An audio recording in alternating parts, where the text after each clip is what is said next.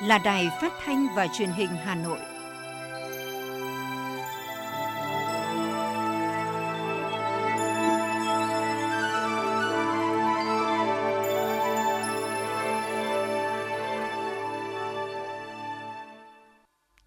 Kính chào quý vị và các bạn. Bây giờ là chương trình thời sự của Đài Phát thanh Truyền hình Hà Nội, được phát trực tiếp trên sóng ép em tần số chín mươi mê ga héc. Trưa nay Chủ nhật ngày hai mươi hai tháng tám, chương trình có những nội dung chính sau đây.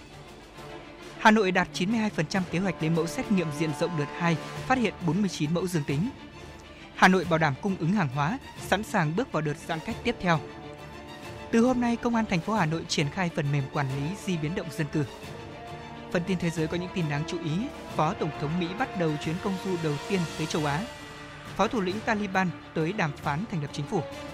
Ấn Độ phê duyệt khẩn cấp vaccine phòng cô vít mười chín công nghệ a đê en đầu tiên trên thế giới. Và sau đây là nội dung chi tiết của chương trình. Kính thưa quý vị và các bạn, Hà Nội tiếp tục giãn cách xã hội đến sáu giờ ngày sáu tháng chín theo chỉ thị số mười sáu của Thủ tướng Chính phủ. Vấn đề cung ứng hàng hóa cho gần chín triệu dân của thành phố lại tiếp tục được đặt ra. Theo quyền giám đốc Sở Công Thương thành phố Hà Nội Trần Thị Phương Lan, trước khi bước vào đợt giãn cách mới, thành phố Hà Nội đã có phương án cụ thể về cung ứng thực phẩm. Đối với doanh nghiệp có hệ thống phân phối, thành phố luôn chỉ đạo dự trữ hàng hóa tăng ba mươi phần trăm tại các kho hàng, dự trữ hàng hóa tại quầy kệ tăng năm mươi phần trăm. Khi nguồn hàng hóa luôn dồi dào và công tác tuyên truyền tốt, người dân sẽ không còn tâm lý tích trữ, không còn hiện tượng đổ xô đi mua hàng. Cùng với đó, phương thức vận chuyển hàng hóa đến tay người tiêu dùng cũng được đảm bảo kịp thời trong thời gian giãn cách này. Đến thời điểm này, thành phố Hà Nội đã cấp hai nghìn hai trăm xe ô tô, cấp mã trên chín nghìn xe máy và trên mười bốn nghìn shipper vận chuyển hàng.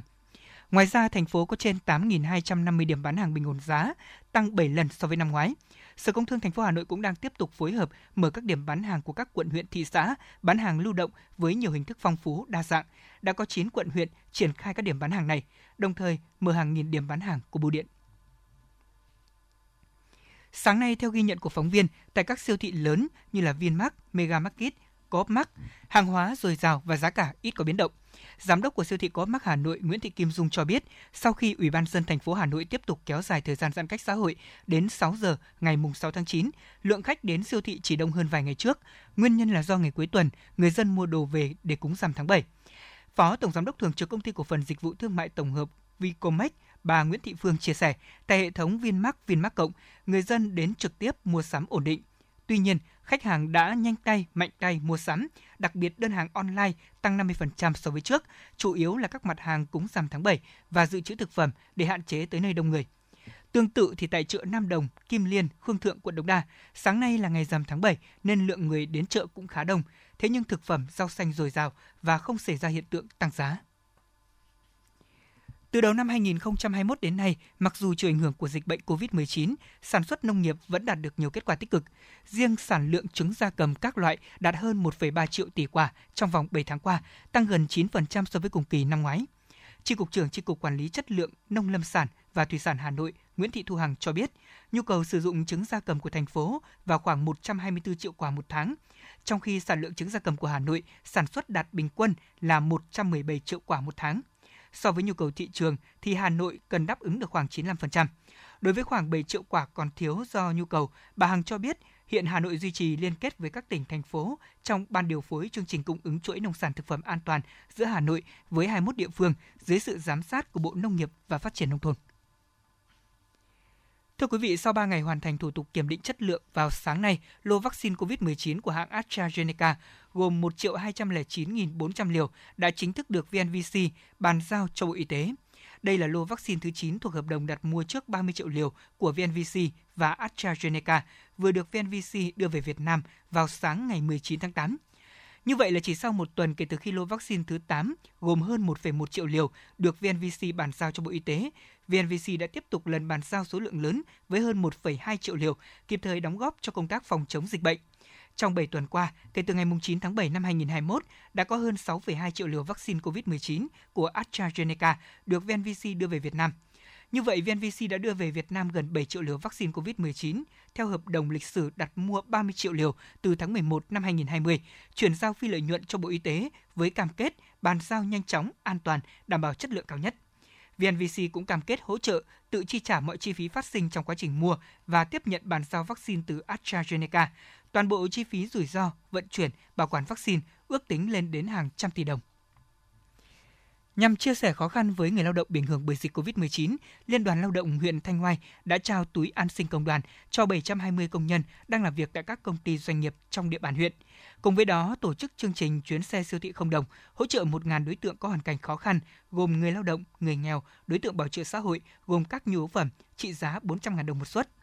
Phát huy tinh thần tương thân tương ái, các cơ quan đơn vị đoàn thể của huyện Thanh Oai đã tặng ba trăm suất quà cho ba trăm đối tượng trẻ em khuyết tật, người nghèo có hoàn cảnh khó khăn do đại dịch covid mười chín. Mỗi suất quà gồm các nhu yếu phẩm thiết yếu trị giá hai trăm nghìn đồng một suất.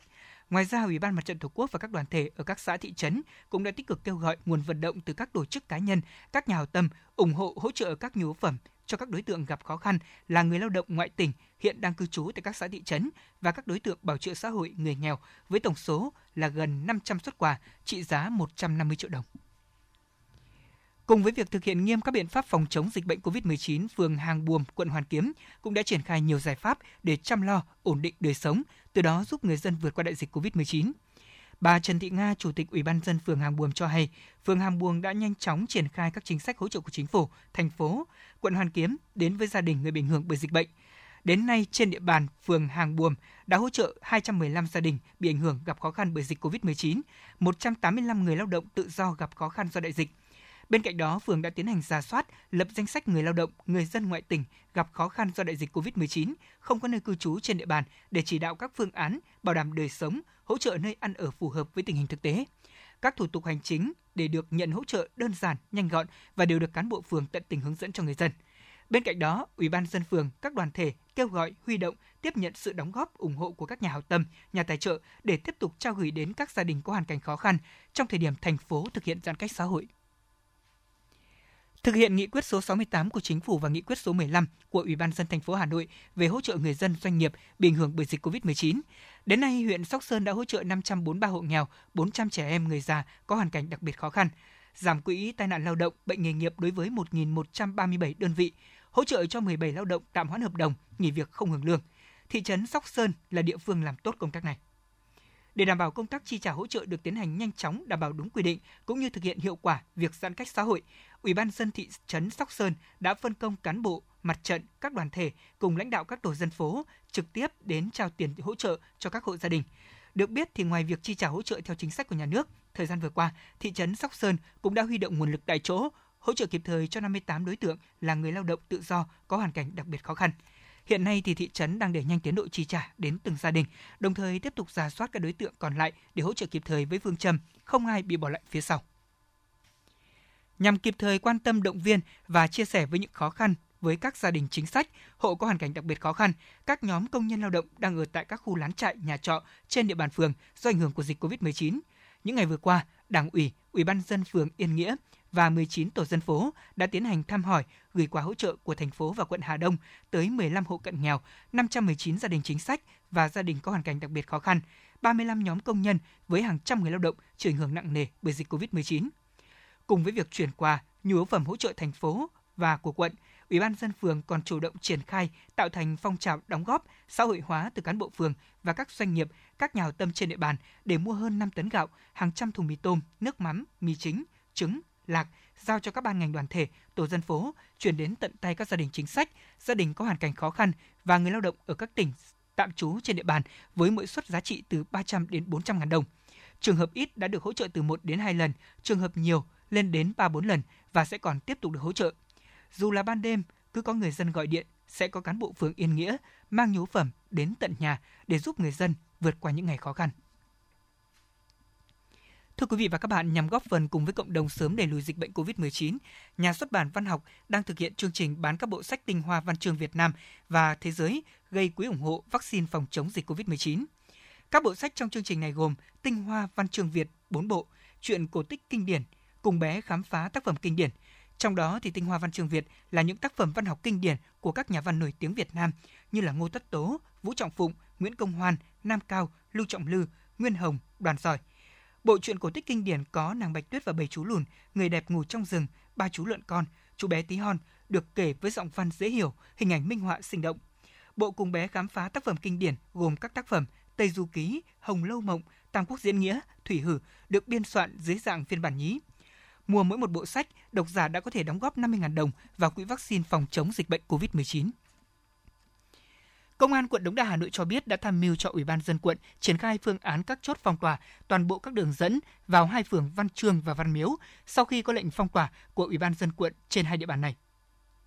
Cụ thể, quận Đống Đa triển khai các chốt vòng trong và vòng ngoài, trong đó quận xây dựng bố trí mười bảy chốt tại vòng ngoài, phong tỏa vòng quanh cả hai phường Văn Chương và Văn Miếu. Trong đó thì có mười ba chốt cứng, bốn chốt mở. Chốt mở sẽ sử dụng để vận chuyển nhu yếu phẩm, lương thực thực phẩm, y tế, phòng cháy chữa cháy, còn mười ba chốt cứng còn lại sẽ được phong tỏa cố định. Mỗi chốt có gần mười thành viên gồm các lực lượng công an, quân đội, y tế, thanh niên, dân quân tự vệ. Ngoài ra, bên trong các phường sẽ chủ động bố trí các chốt tại các ngõ, ngách để tiến hành kiểm soát. Tại phường Văn Miếu, tính cho đến thời điểm này, Ủy ban dân phường đã chỉ đạo triển khai xong mười bốn chốt kiểm soát tại các khu dân cư. Đến mười tám giờ ngày hôm qua, ngay sau khi có quyết định phong tỏa hai phường Văn Chương và Văn Miếu của Ủy ban dân quận Đống Đa có hiệu lực, các lực lượng chức năng đã khẩn trương bố trí lực lượng làm nhiệm vụ chốt tại các vị trí theo quy định, đảm bảo toàn bộ người dân tại hai địa phương này được cách ly tuyệt đối, không ra ngoài. Theo chỉ huy Công an quận Đống Đa, đơn vị này đã huy động hơn hai trăm cán bộ chiến sĩ để tăng cường cho các chốt. Trong đó, toàn bộ mười bảy chốt phong tỏa sẽ có chỉ huy các đội nghiệp vụ trực hai mươi bốn trên hai mươi bốn giờ để có thể kịp thời xử lý các tình huống. Thưa quý vị, bắt đầu từ sáu giờ sáng ngày hôm nay, Công an thành phố Hà Nội triển khai phần mềm quản lý di biến động dân cư thông qua việc kiểm soát khai báo y tế tại các chốt kiểm dịch của thành phố, quận, huyện, thị xã. Theo đó, thì việc kiểm soát khai báo y tế sẽ được thực hiện tại hai mươi ba chốt kiểm dịch của thành phố, bốn mươi bốn chốt kiểm dịch thuộc các quận, huyện, thị xã để kiểm soát công dân từ các tỉnh vào Hà Nội, công dân Hà Nội đi đến các tỉnh. Ngoài ra, tất cả công dân cán bộ đến liên hệ công việc, giải quyết thủ tục tại tất cả các đơn vị công an từ cấp thành phố đến cấp xã đều phải được kiểm soát khai báo y tế qua phần mềm của Bộ Công an. Phòng Cảnh sát Quản lý Hành chính về Trật tự xã hội đã tạo tài khoản quản trị cho sáu mươi bảy chốt kiểm dịch trên toàn địa bàn thành phố và ba mươi đơn vị cấp huyện. Cũng theo tinh thần của công văn nói trên, Giám đốc Công an thành phố lưu ý các đơn vị cần quán triệt để hướng dẫn cho công dân cán bộ đến liên hệ công tác khai báo trực tuyến để có thể giảm thiểu việc phải nhập bằng giấy tờ. Thưa quý vị và các bạn, từ đề nghị của hãng hàng không quốc gia Việt Nam vê en a về các giải pháp hỗ trợ giải quyết khó khăn cho vê en a, theo chỉ đạo của Chính phủ và Bộ Giao thông Vận tải, Cục Hàng không đã yêu cầu các hãng hàng không báo cáo, giải trình về việc thực hiện luật cạnh tranh và luật giá. Theo các giới phân tích thì đằng sau vụ việc kiểm tra này là mục tiêu xem xét ban hành khung giá sàn vé máy bay. Tuy nhiên, theo các chuyên gia, áp giá sàn là trái luật, triệt tiêu động lực cạnh tranh phát triển của các hãng hàng không và tước bớt quyền lựa chọn của khách hàng, cản trở phục hồi cho nền kinh tế. Ngay sau khi vê en a đưa ra đề xuất giá sàn, đã nhận được nhiều ý kiến không đồng tình, cho rằng vê en a đã có sự cạnh tranh theo kiểu chiếu trên trong bối cảnh ngay tại trong nước, hãng hàng không này đang bị cạnh tranh gay gắt và những năm gần đây, thị phần của hãng cũng liên tục bị giảm cùng với sự phát triển và lớn mạnh của các hãng bay tư nhân. Dư luận cũng cho rằng với đề xuất của vê en a, đa số hành khách sẽ không còn được mua vé máy bay giá rẻ. Chị Nguyễn Hà My ở Cầu Giấy, Hà Nội và ông Nguyễn Trung Quân, Giám đốc Công ty Du lịch Hàng không Việt Nam nói. Nếu tiếp tục mà họ tăng giá như thế này theo một cái giá sàn chung ấy, thì mình chắc chắn là dân Việt Nam mình cũng sẽ không đi du lịch nhiều nữa, hoặc như mình uh, cũng là một người không ở có thu nhập ở cái mức trung bình ấy, mình cũng sẽ lựa chọn uh, những cái uh, phương tiện phù hợp, hoặc là trong một năm mình sẽ hạn chế những cái chuyến đi của mình trong năm. Ví dụ rẻ ấy, thì mình sẽ có nhu cầu là một năm đi du lịch nhiều lần, uh, mình sẽ rất là thoải mái trong việc lựa chọn các cái khu điểm đến mà mình ưa thích. Nhưng bây giờ mà giá áp mức giá cao như thế này thì mình nghĩ rằng là cái cơ hội để mình đi nhiều như uh, như mọi khi thì nó sẽ là khó hơn, và mình sẽ phải tính toán lại rất là nhiều. Khi mà có con số cụ thể tăng, tức là cái chi phí đó sẽ có thể được đưa vào một cái mức, mức giá vé cụ thể. Uh, với những khách hàng đi tour mà các đơn vị lữ hành thường làm, đó là một cái hạng vé về phổ thông. Phổ thông tức là trong một cái, cái, cái khung giá đấy rồi. Và khi mà tăng giá thì đồng nghĩa là giá tour sẽ bị tăng. Theo một số chuyên gia kinh tế, việc cơ quan nhà nước muốn ban hành khung giá sàn vé máy bay là không hợp lý, vừa trái với quy luật cung cầu của thị trường, vừa trái với luật giá. Ông Nguyễn Đình Cung, chuyên gia kinh tế, nêu quan điểm. Cũng không nghĩ rằng là nhà nước nên quản lý giá để cho thị trường quyết định giá cả. Theo tôi là bỏ những cái trần sàn, nhà nước không can thiệp vào cái việc, và cũng không nên nói rằng là chỗ này kinh doanh dưới giá thành, chủ kia kinh doanh trên giá thành. Theo tôi, những cái thuật ngữ đó theo tôi nó không còn phù hợp trong giai đoạn phát triển này. Hiện nay, Bộ Giao thông Vận tải, Bộ Công Thương, Tài chính đang kiểm tra về giá vé máy bay để báo cáo Chính phủ về việc chấp hành luật giá, luật cạnh tranh của hãng hàng không. Tuy nhiên, trả lời báo chí, Tiến sĩ Nguyễn Tiến Thỏa, Chủ tịch Hội Thẩm định giá Việt Nam, nguyên Cục trưởng Cục Quản lý giá Bộ Tài chính cho rằng, đề xuất áp giá sàn là quyền của vê en a, thế nhưng nhà nước không việc gì phải can thiệp vào việc giá vé máy bay. Theo ông thì chưa có dấu hiệu nào cho thấy có chuyện cạnh tranh về giá để có thể triệt hạ đối thủ. Và khi vê en a vừa được chính phủ hỗ trợ bốn nghìn tỷ đồng từ ngân sách mà vẫn đề xuất giá sàn để giúp cho hãng này có thể giảm thua lỗ thì càng khó có thể chấp nhận. Theo Hiệp hội Doanh nghiệp Hàng không Việt Nam thì mỗi một mức giá đưa ra là một trong những yếu tố cạnh tranh của từng doanh nghiệp. Vì vậy mà doanh nghiệp tự đưa ra và tự chịu trách nhiệm đảm bảo lợi ích giữa các bên. Ông Bùi Doãn Nề, Tổng thư ký Hiệp hội Doanh nghiệp Hàng không Việt Nam cho biết. Về giá thì giao cho các doanh nghiệp tự tính toán và đề ra cái, cái mức cho làm sao cho nó hợp lý, đảm bảo cái lợi ích của doanh nghiệp và của cả người tiêu dùng. Cũng theo các chuyên gia, nếu áp dụng giá sàn vé máy bay thì đây là hành vi trái với luật giá và đi ngược lại với chính sách môi trường cạnh tranh công bằng bình đẳng mà chính phủ đã nỗ lực gây dựng, thực hiện trong vòng mười năm qua.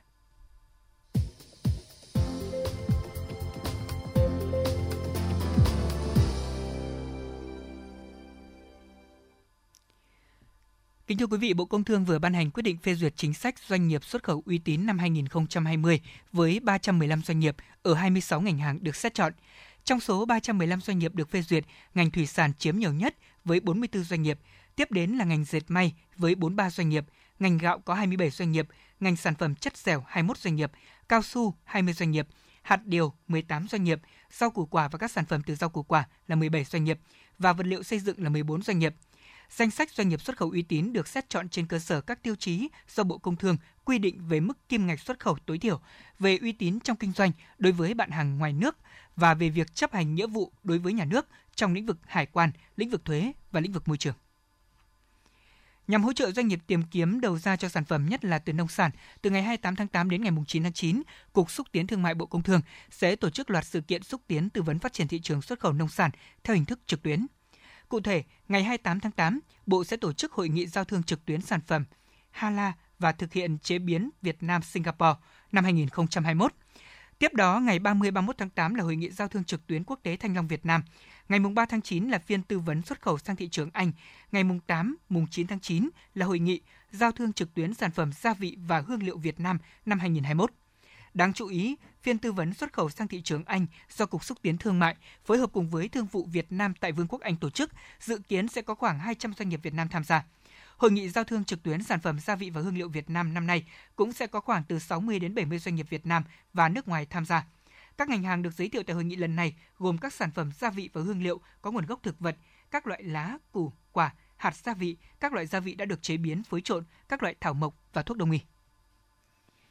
Theo báo cáo của các tổ chức tín dụng, chi nhánh ngân hàng nước ngoài, tuần vừa qua, doanh số giao dịch trên thị trường liên ngân hàng bằng Việt Nam đồng đạt xấp xỉ sáu trăm hai mươi bảy nghìn không trăm mười hai tỷ đồng, bình quân một trăm hai mươi lăm nghìn bốn trăm lẻ hai tỷ đồng một ngày, giảm hai mươi bảy nghìn tám trăm lẻ năm tỷ đồng một ngày so với tuần trước đó. Doanh số giao dịch bằng đô la Mỹ quy đổi ra Việt Nam đồng đạt khoảng một trăm hai mươi sáu nghìn hai trăm bảy mươi mốt tỷ đồng, bình quân là hai mươi lăm nghìn hai trăm năm mươi tư tỷ đồng một ngày, giảm một nghìn ba trăm chín mươi hai tỷ đồng một ngày. Theo kỳ hạn, các giao dịch Việt Nam đồng chủ yếu tập trung vào kỳ hạn qua đêm, trong đó tám mươi tư phần trăm tổng doanh số giao dịch và kỳ hạn là một tuần, tương ứng với tám phần trăm. Đối với giao dịch đô la Mỹ, kỳ hạn qua đêm chiếm bảy mươi hai phần trăm và một tuần chiếm mười tám phần trăm.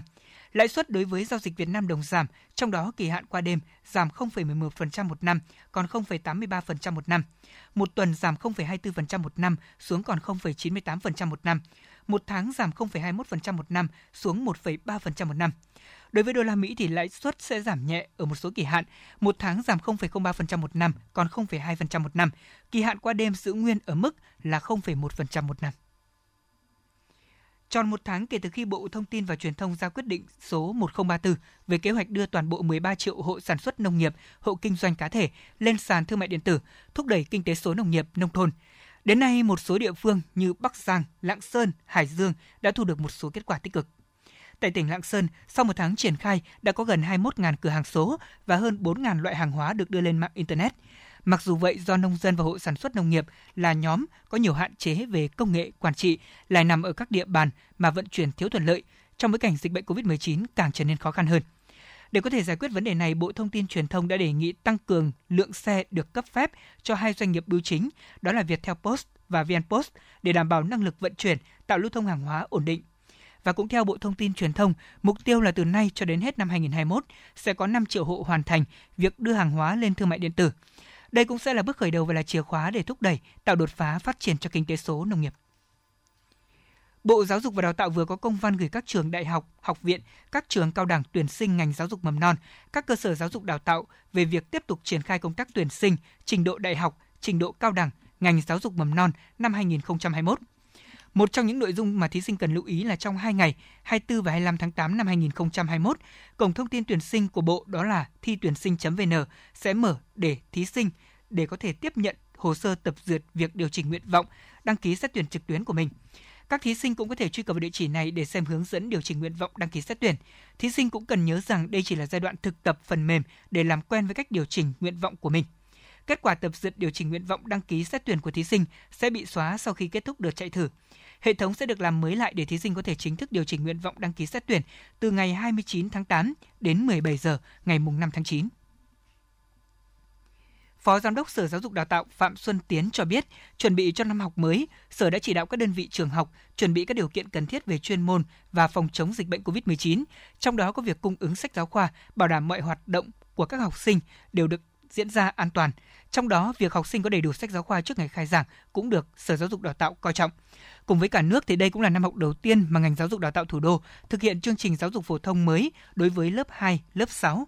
Các trường học đều ưu tiên các điều kiện tốt nhất về cơ sở vật chất, trang thiết bị, đội ngũ giáo viên cho hai khối lớp này. Trong đó, các trường tiểu học đều đảm bảo mỗi lớp sẽ có hai phòng học để học sinh lớp hai sẽ được học hai buổi một ngày.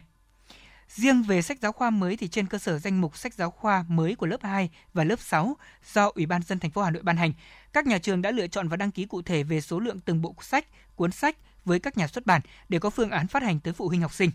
Tuy nhiên, do diễn biến của dịch bệnh phức tạp, toàn thành phố đang thực hiện giãn cách theo chỉ thị số mười sáu, việc vận chuyển có phần khó khăn nên một số khu vực nhà trường chưa nhận được sách giáo khoa. Để có thể tháo gỡ tình trạng này, Sở cũng đã trao đổi với Sở Giao thông Vận tải, thống nhất phương án phát hành, vận chuyển sách giáo khoa cho lớp hai, lớp sáu đến tận tay học sinh trước ngày khai giảng.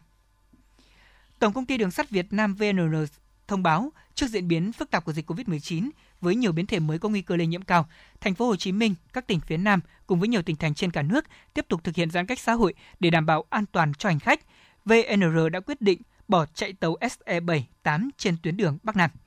Cụ thể, ngành đường sắt thực hiện việc bại...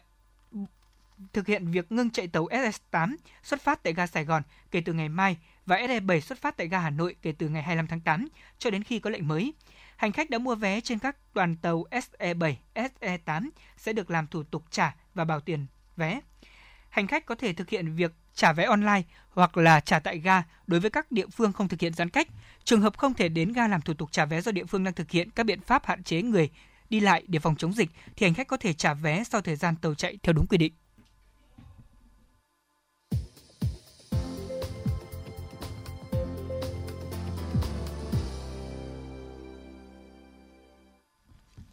Xin chuyển sang phần tin thế giới. Phó Tổng thống Mỹ Kamala Harris ngày hôm qua bắt đầu chuyến công du đầu tiên tới châu Á với hai điểm dừng chân là Singapore và Việt Nam. Theo kế hoạch, bà Kamala Harris sẽ hội đàm với các nhà lãnh đạo hai nước về vấn đề an ninh kinh tế và các nỗ lực phục hồi sau ảnh hưởng của đại dịch covid mười chín. Chuyến thăm này diễn ra vào thời điểm quan trọng đối với chính quyền Tổng thống Mỹ Joe Biden. Taliban đã giành quyền kiểm soát Afghanistan sau khi Mỹ rút quân, khiến Washington chịu nhiều chỉ trích. Trung Quốc tiếp tục mở rộng sự hiện diện tại Biển Đông và dịch covid mười chín đang hoành hành trên khắp thế giới. Giới, đặc biệt là Đông Nam Á. Phó thủ lĩnh Taliban ngày hôm qua đã tới Kabul để chuẩn bị đàm phán về việc thành lập chính phủ mới ở Afghanistan. Các lãnh đạo cấp cao khác của Taliban cũng đã có mặt tại thủ đô Kabul trong những ngày gần đây, trong đó có cả Khaled Karzani, một trong những nhân vật bị Mỹ truy nã và trao thưởng năm triệu đô la Mỹ. Chủ tịch Ủy ban châu Âu ngày hôm qua cho biết Liên minh châu Âu E U chưa công nhận Taliban cũng như tiến hành đàm phán chính trị với lực lượng này. Phát biểu sau chuyến thăm tới một trung tâm tiếp nhận ở thủ đô Madrid, Tây Ban Nha, dành cho nhân viên người Afghanistan làm việc cho các tổ chức E U sơ tán từ Kabul, bà von der Leyen cho biết sẽ đề xuất tăng ngân sách dành cho hoạt động hỗ trợ nhân đạo cho Afghanistan trong năm nay. Nhiều nước châu Âu và khu vực giáp với Afghanistan đang lo ngại nguy cơ về một thảm họa tị nạn mới sau khi lực lượng Taliban nắm quyền kiểm soát quốc gia Nam Á này. Trong khi một số quốc gia bắt đầu củng cố hàng rào ở biên giới, thì một số nước khác kêu gọi những người tị nạn Afghanistan nếu rời bỏ đất nước thì chỉ nên sang các nước láng giềng thay vì cố gắng đến châu Âu. Trong chuyến công du tới Trung Đông ngày hôm qua, Ngoại trưởng Nhật Bản Tomisiru Tokeri đã tới thủ đô Baghdad, Iraq. Ông Motegi là người ngoại trưởng đầu tiên của Nhật Bản đến Iraq trong mười lăm năm qua. Sau khi tới Baghdad, Ngoại trưởng Motegi đã gặp người đồng cấp Iraq Fuad Hussein trước khi hội đàm riêng rẽ với Tổng thống nước chủ nhà Barham Salih và Thủ tướng Mustafa al-Khamihi.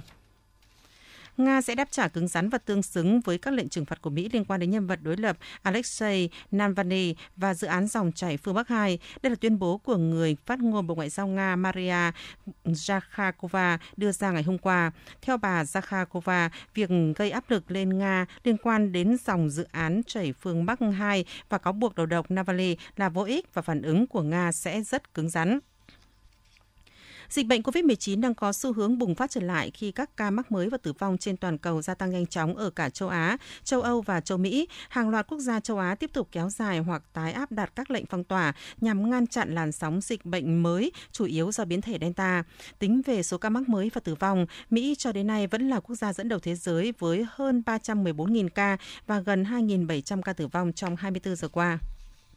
Chính phủ Nhật Bản đang xem xét kéo dài thời gian tiêm chủng covid mười chín miễn phí đến cuối tháng hai năm hai không hai hai, cũng như việc tiêm miễn phí mũi tăng cường thứ ba. Phát biểu trong cuộc họp Ủy ban Nội các vừa diễn ra, Bộ trưởng phụ trách cải cách hành chính Tako Kono đã đề cập tới khả năng Nhật Bản sẽ học tập Mỹ trong việc cung cấp mũi vaccine tăng cường thứ ba. Mũi tiêm này sẽ cách mũi tiêm thứ hai tám tháng và được thực hiện bắt đầu từ các nhân viên y tế. Tuy nhiên, ông cho biết quyết định cuối cùng sẽ phụ thuộc vào Bộ Y tế Nhật Bản.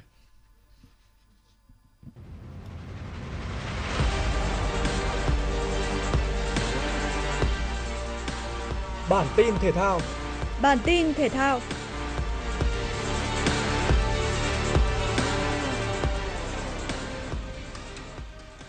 Sau một ngày nghỉ hồi phục, đội tuyển Việt Nam đã trở lại sân tập để tiếp tục chuẩn bị cho lượt trận đầu tiên của vòng loại cuối FIFA World Cup hai không hai hai. Không khí khẩn trương và tinh thần tập trung cao độ là điều dễ cảm nhận nhất tại buổi tập. Đó cũng là điều dễ hiểu bởi chỉ còn chưa đầy một tuần nữa, huấn luyện viên Park Hang-seo sẽ chốt lại danh sách gồm khoảng hai mươi lăm cầu thủ cho chuyến đến làm khách trên sân của đội tuyển Ả Rập Xê Út. Trong buổi tập chiều qua, đội tuyển chào đón sự trở lại của tiền vệ Lê Tiến Anh sau thời gian phải tập phục hồi theo chế độ dưới sự hướng dẫn của các bác sĩ. Bản thân Tiến Anh cũng xác định đây là thời điểm rất quan trọng để nắm bắt cơ hội tiếp tục góp mặt trong cuộc hành trình cùng đội tuyển. Trong buổi tập, huấn luyện viên trưởng Park Hang-seo cũng dành khá nhiều thời gian để trực tiếp hướng dẫn, chỉnh sửa cách di chuyển chiến thuật và hỗ trợ, phối hợp bọc lót cho nhau giữa các cầu thủ. Nhà cầm quân người Hàn Quốc đang cố gắng để gia tăng sự kết dính trong lối chơi của đội tuyển Việt Nam. Trước đó, tiền vệ Quang Hải bị đau cơ nên không thể tham gia trận đấu tập nội bộ, nhưng trong buổi tập hôm qua, Quang Hải cũng đã trở lại tập luyện bình thường và hoàn toàn sẵn sàng cho trận đấu kế tiếp với u hai hai Việt Nam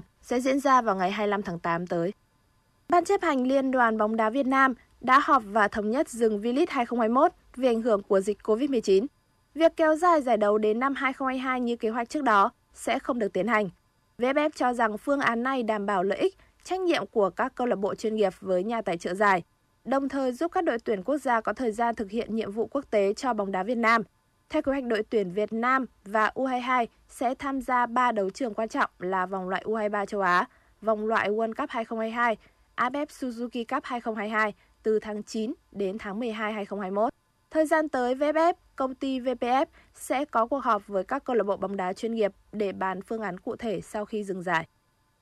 Trận đấu sớm vòng hai ngoại hạng Anh gặp Burnley, Liverpool nhanh chóng thể hiện sự vượt trội về mặt thế trận với nhiều cơ hội được tạo ra và ngay phút thứ mười tám, họ đã có bàn mở tỷ số với cú đánh đầu của Diogo Jota. Đến phút thứ sáu mươi chín, Sadio Mane nhân đôi cách biệt cho đội bóng áo đỏ với một cú đá nối kỹ thuật. Chung cuộc Liverpool vượt qua Burnley hai không và tạm thời vươn lên dẫn đầu giải ngoại hạng với sáu điểm, ghi năm bàn thắng và chưa để thủng lưới lần nào. Đội chủ nhà Manchester City đã thi đấu hoàn toàn áp đảo trong trận đấu với các cầu thủ Norwich City. Khi đồng hồ mới điểm qua phút hai mươi hai, tỷ số đã là hai không cho đội bóng áo xanh với bàn phản lưới nhà của thủ môn Tim Krul và tân binh Jack Grealish. Với tốc độ tấn công nhanh, Manchester City đã dễ dàng giành thêm ba bàn thắng nữa trong hiệp hai để khép lại trận đấu với thắng lợi năm không. Những cái tên đã lập công cho đội chủ nhà là Laporte, Sterling và Riyad Mahrez. Trận đấu giữa Leeds và Everton đã chứng kiến bốn bàn thắng được ghi chia đều cho cả hai đội. Everton hai lần vượt lên dẫn trước với các pha lập công của Khaled Lewin và Gray, nhưng cuối cùng đã để Matthias Glick và Rafinha gỡ hòa hai đều trên sân của Leeds. Dự báo thời tiết vùng châu thổ sông Hồng và khu vực Hà Nội chiều và tối ngày hai mươi hai tháng tám năm hai nghìn không trăm hai mươi mốt. Vùng đồng bằng Bắc Bộ chiều nắng nóng, có nơi nắng nóng gay gắt, đêm có mưa rào và dông vài nơi, nhiệt độ từ ba mươi đến ba mươi bảy độ. Vùng núi Ba Vì, Sơn Tây chiều nắng nóng, đêm có lúc có mưa rào và dông, nhiệt độ từ ba mươi đến ba mươi sáu độ. Ngoại thành từ Phúc Thọ tới Hà Đông chiều nắng nóng, đêm không mưa, nhiệt độ từ ba mươi mốt đến ba mươi sáu độ. Phía Nam từ Thanh Oai, Thường Tín đến Ứng Hòa chiều nắng nóng gay gắt, đêm không mưa, nhiệt độ từ ba mươi mốt đến ba mươi bảy độ. Mê Linh, Đông Anh, Sóc Sơn chiều nắng nóng, đêm không mưa, nhiệt độ từ ba mươi đến ba mươi sáu độ. Khu vực trung tâm thành phố Hà Nội chiều nắng nóng gay gắt, đêm không mưa, nhiệt độ từ ba mươi mốt đến ba mươi bảy độ. Quý vị và các bạn vừa nghe chương trình thời sự của Đài Phát thanh Truyền hình Hà Nội, chịu trách nhiệm sản xuất Phó Tổng giám đốc Nguyễn Tiến Dũng, chương trình do biên tập viên Hồng Lam, đạo diễn Kim Oanh, phát thanh viên Lê Thông Kim Oanh cùng kỹ thuật viên Kim Thoa thực hiện. Kính chào tạm biệt và hẹn gặp lại quý vị và các bạn.